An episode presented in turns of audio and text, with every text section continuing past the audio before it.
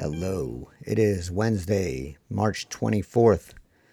I'm Trent Reinsmith, and this is another edition of the Daily Come On Now MMA podcast. Uh, things have been pretty busy as of late.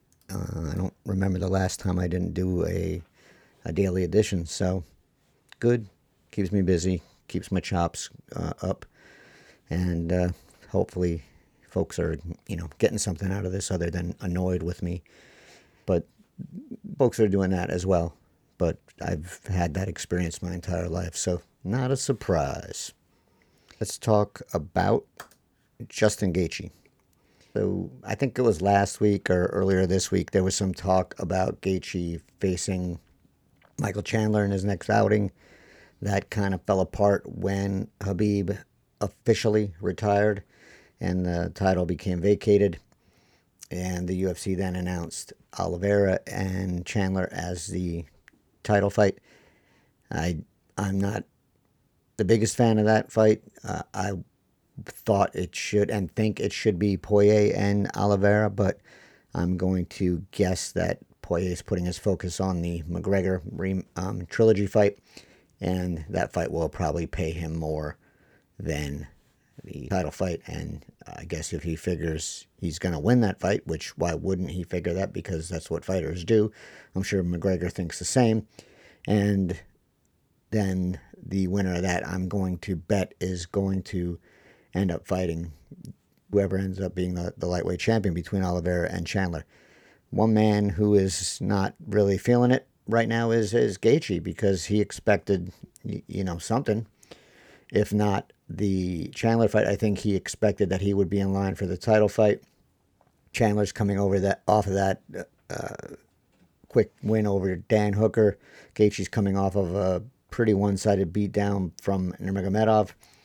Chandler has probably the hype behind him more so because the UFC's investment in him is more recent, and so they want to cash in on that investment, and and I think that's why he got the title fight. That's not to say the Hooker fight, the Hooker win was something to, to cough at. It was not. It was a pretty remarkable finish, and I don't think anyone really saw that happening. So the investment, the hype, the timing all works in Chandler's favor in this, and we'll see how it shakes out. Um, but Gaethje does not know where he sits, and I'm going to agree with him. I don't know where Gaethje sits either now. And he spoke to Full Reptile about this, and when asked about that, he said, "Who knows, man? I can't talk about it a lot right now. I'm sure me talking about it in the past is the reason I'm here. Who knows? Maybe I pissed someone off. I don't know." All I know is since I was 12 or 13 years old, I listened to Dana White do interviews and explain what he wanted in a fighter, and I'm that mother effer this the, and this kind of goes along with what I spoke about yesterday in, in Jim Miller. Is Justin Gaethje the kind of fighter that the UFC wants? One hundred percent. He is a guy like Jim Miller who's going to go out there and go for the finish. There's nothing else on Justin Gaethje's mind but the finish. And if he gets it, perfect. If he doesn't get it, he was trying to get it, and that's how he lost. There's no, there's no question. There's no question that, and Justin Gaethje and Jim Miller have that kind of thinking, and are the kind of fighters the UFC wants to see. And now you have another fighter like Miller yesterday. I spoke about in Gaethje who sees if you play the game, sometimes it just doesn't work out for you. And this is another indication of how the UFC treats its fighters it has under contract and who have been with the promotion for quite some time. Not so good. You kind of get forgotten. You kind of get forgotten because, in the big picture, you're a cog and you're under contract and tough shit. Um, so he really doesn't know what's going on. I kind of agree with him. I don't know what's going on. Uh, I don't know where he falls now. I don't know what he gets it's a bad deal for Gaethje, who is always fun to watch. More often than not, gets a bonus. Always goes for the finish. And um, here's what he said, and I think this is a little bit of a mistake, but I think this is kind of him wanting to believe this, and I think this is where the logic gets a little faulty. And again, not to blame Gaethje because he is a professional fighter, and what he heard is what he did. If I get disrespected, it's going to be hurtful because I really bought into what Dana talks about. So it'll hurt because I feel like a company man from day one. I don't ever want to go anywhere else. I don't want to fight anywhere else, but my principles are the most important thing to me. We'll see what happens. So, in my mind, the, the fault in here is that company man, when the UFC has never shown a lot of faith, faithfulness to its company, quote unquote, company people, and buying into what Dana White talks about. Um, and it and someone like Gaethje, I think it would be easy to buy into that because, like he said, and like he knows, he's the fighter the UFC wants. He's the fighter the UFC has said from the earliest days of the Zuffa era that this is the fighter we want. You could put a picture up, two pictures up between Jim Miller and Justin Gaethje, and and say fight like one of these guys, both of these guys, take the best aspects of both these guys, and that's the perfect UFC fighter. And now, two days in a row, we've seen the perfect UFC fighter get perfectly disrespected and treated like shit. So, again, the message is we really don't care about you all that much if we, for lack of a better term, own you because you're under contract. So, we'll see how this all plays out. But these are just more shots against how the UFC operates. And is there going to be a breaking point? I don't think so, but the UFC just keeps pushing it. And now it's pushed it with two of the most um, fighters you could describe as UFC fighters, UFC type fighters, the prototypical UFC fighter. And so, where is the advantage of playing the UFC's game? if the game ends up not in your favor at all. So we'll see what happens with Gaethje. Um, not a person who keeps his mouth shut all that often, so we'll see if he can do so in this case or if he just opts to speak up and speak loudly. I would be I would I would like it if he spoke up and spoke loudly, but I'd also understand because of history if he did not. Talk a little bit here about the main event of UFC 260. So Francis Ngannou, um, his head coach is saying that you know every day they are practicing wrestling and getting ready for Miocic and have been doing so since the loss. And here's what it says. We had to implement wrestling in every practice that we do, so it's not like one practice you're sparring or hitting pads, it's MMA. So every practice you have to focus on defending a takedown Furthermore, you have to focus on taking guys down yourself. You have to have offensive wrestling just as important as your defensive wrestling. And he goes on and on about the wrestling. And here's the point where the uh, awareness of what he is saying kicks in. And I don't, and I think he knows this. I mean, I don't think these are empty words. We can talk about it till we're blue in the face, but you have to prove it. You have to show people everybody's going to have their doubts until you're able to implement. 100%. Um, I'm I'm picking Miocic just because I, I don't I don't know I, I, I don't know, and because I don't know, and because of the ease in the first fight, and that Ngannou hasn't hasn't shown the development that we're hearing about, I'm reluctant to pick him. Does he have the puncher's chance? Absolutely, he has a puncher's chance, but he had the puncher's chance in the first fight and in 25 minutes, he never delivered on that. So um, the odds are, you know, Miocic is the underdog, which is one reason to pick him. Another is I watched the first fight. Um, so I would hope that this is accurate, but in that fight, the first fight, uh, Miocic went six for 14 on the takedowns and had control time of 15 minutes. Since then, in in his winning streak here, we haven't seen anyone test Ngannou at all. It's just been punching and knockout and maybe break a sweat and walk to the back and collect your check. So I don't know. I haven't seen anything that tells me different. And that's And that's why I'm unsure of the development. And I'm also unsure, you know, practice is one thing. You if you're drilling wrestling, you're drilling wrestling. And even if you're drilling it in a fight situation, you're not in a fight. So will the will the muscle memory be there for someone like Ngannou to, you know, bite the takedown, be able to get to his feet, all that jazz? I don't know. I don't know. So all the words are are for lack of a better term empty to this point. That's not to say again that it's not true. That's not to say he can't defend takedowns, can't frustrate Miocic, can't win the fight. Absolutely can. Absolutely. I mean, I'm not. Uh, I'm. I if I was betting, you know, cash on this, I don't know if I would put cash on this, just because it's heavyweight and just because of the power. So I don't know, but I my gut, my gut, and from everything I've seen, I have nothing that tells me that Ngannou has developed. I'll change my tune if he has developed, if I see him develop.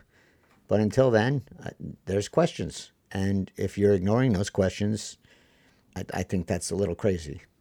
Maybe crazy is the wrong word for it, but I think it's a little ignorant and not dumb, but I think ignoring it is just that. You're ignoring it. You're you're you're wearing blinders on it because we have seen nothing to show us different. Anyway, enough about that. So Sean O'Malley, I saw, was just asked about the bullshit that went down on the podcast with Megan Anderson and his teammate. I, the name escapes me, but it's not really worth repeating anyway because why give someone any kind of attention to their name when they really don't deserve it? The answer that O'Malley gave was Did he say anything wrong against Anderson? Which was the first sign that he's not too bright.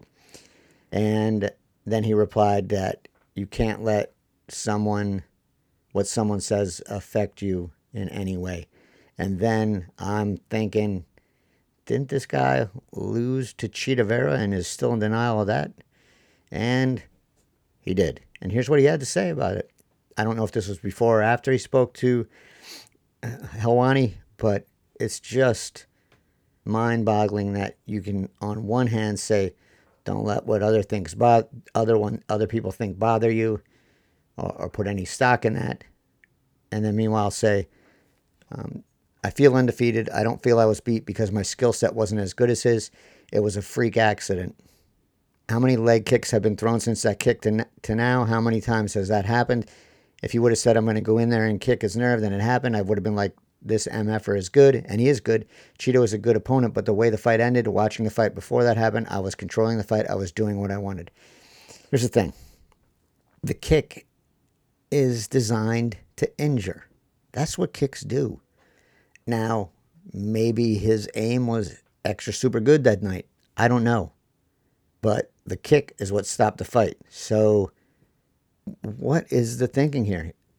You can think you're undefeated you can deny that you lost, but you have a loss, and everyone saw you lose, and everyone saw you lose because the kick made you made you uh, ineffective, made you unable to continue. It was the kick. It wasn't a freak accident. A freak accident's falling through a hole in the octagon. Losing by TKO from a legal technique to your leg is losing by TKO to via a legal kick to your leg. It's undeniable. There's no question.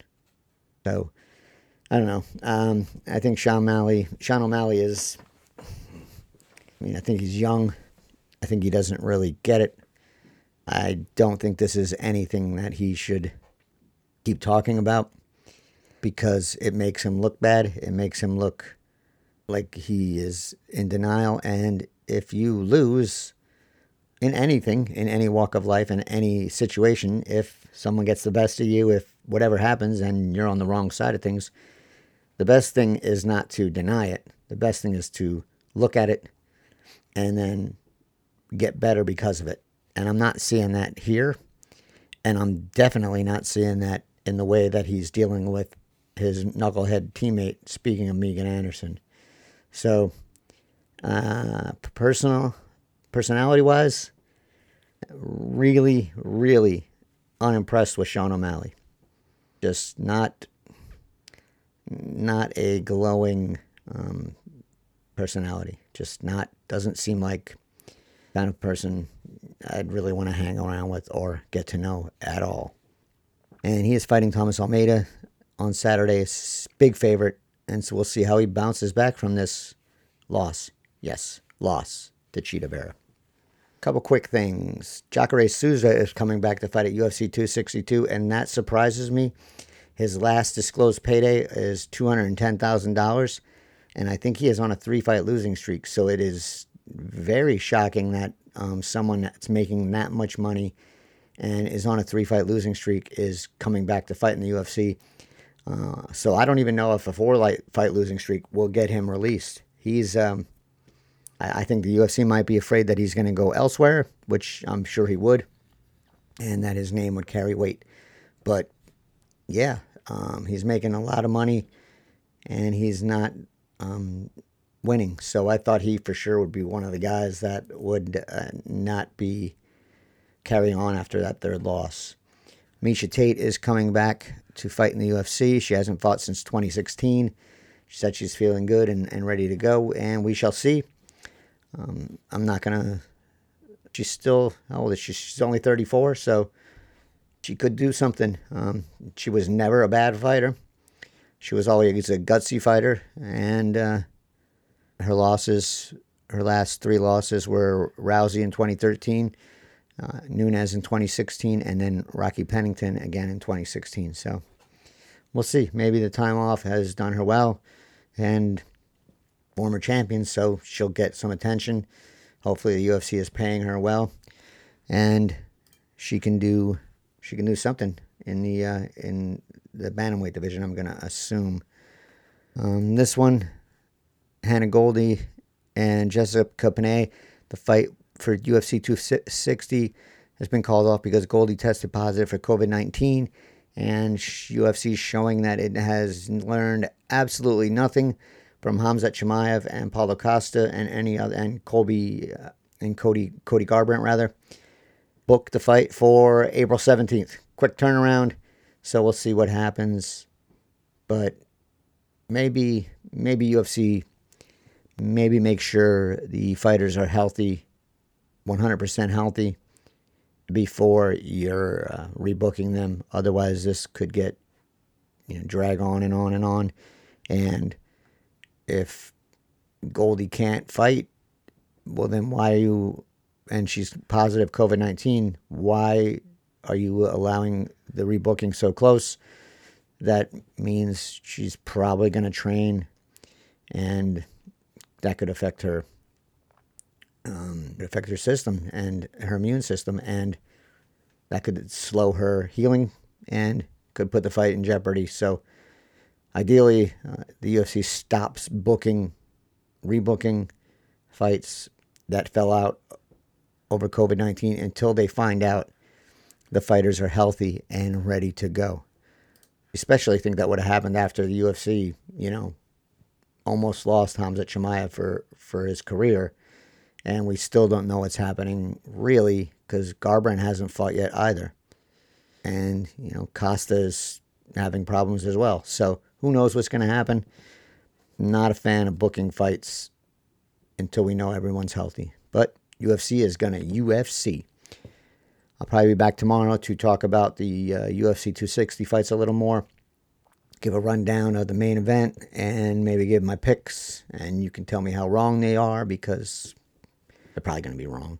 And uh, until then, everyone stay safe.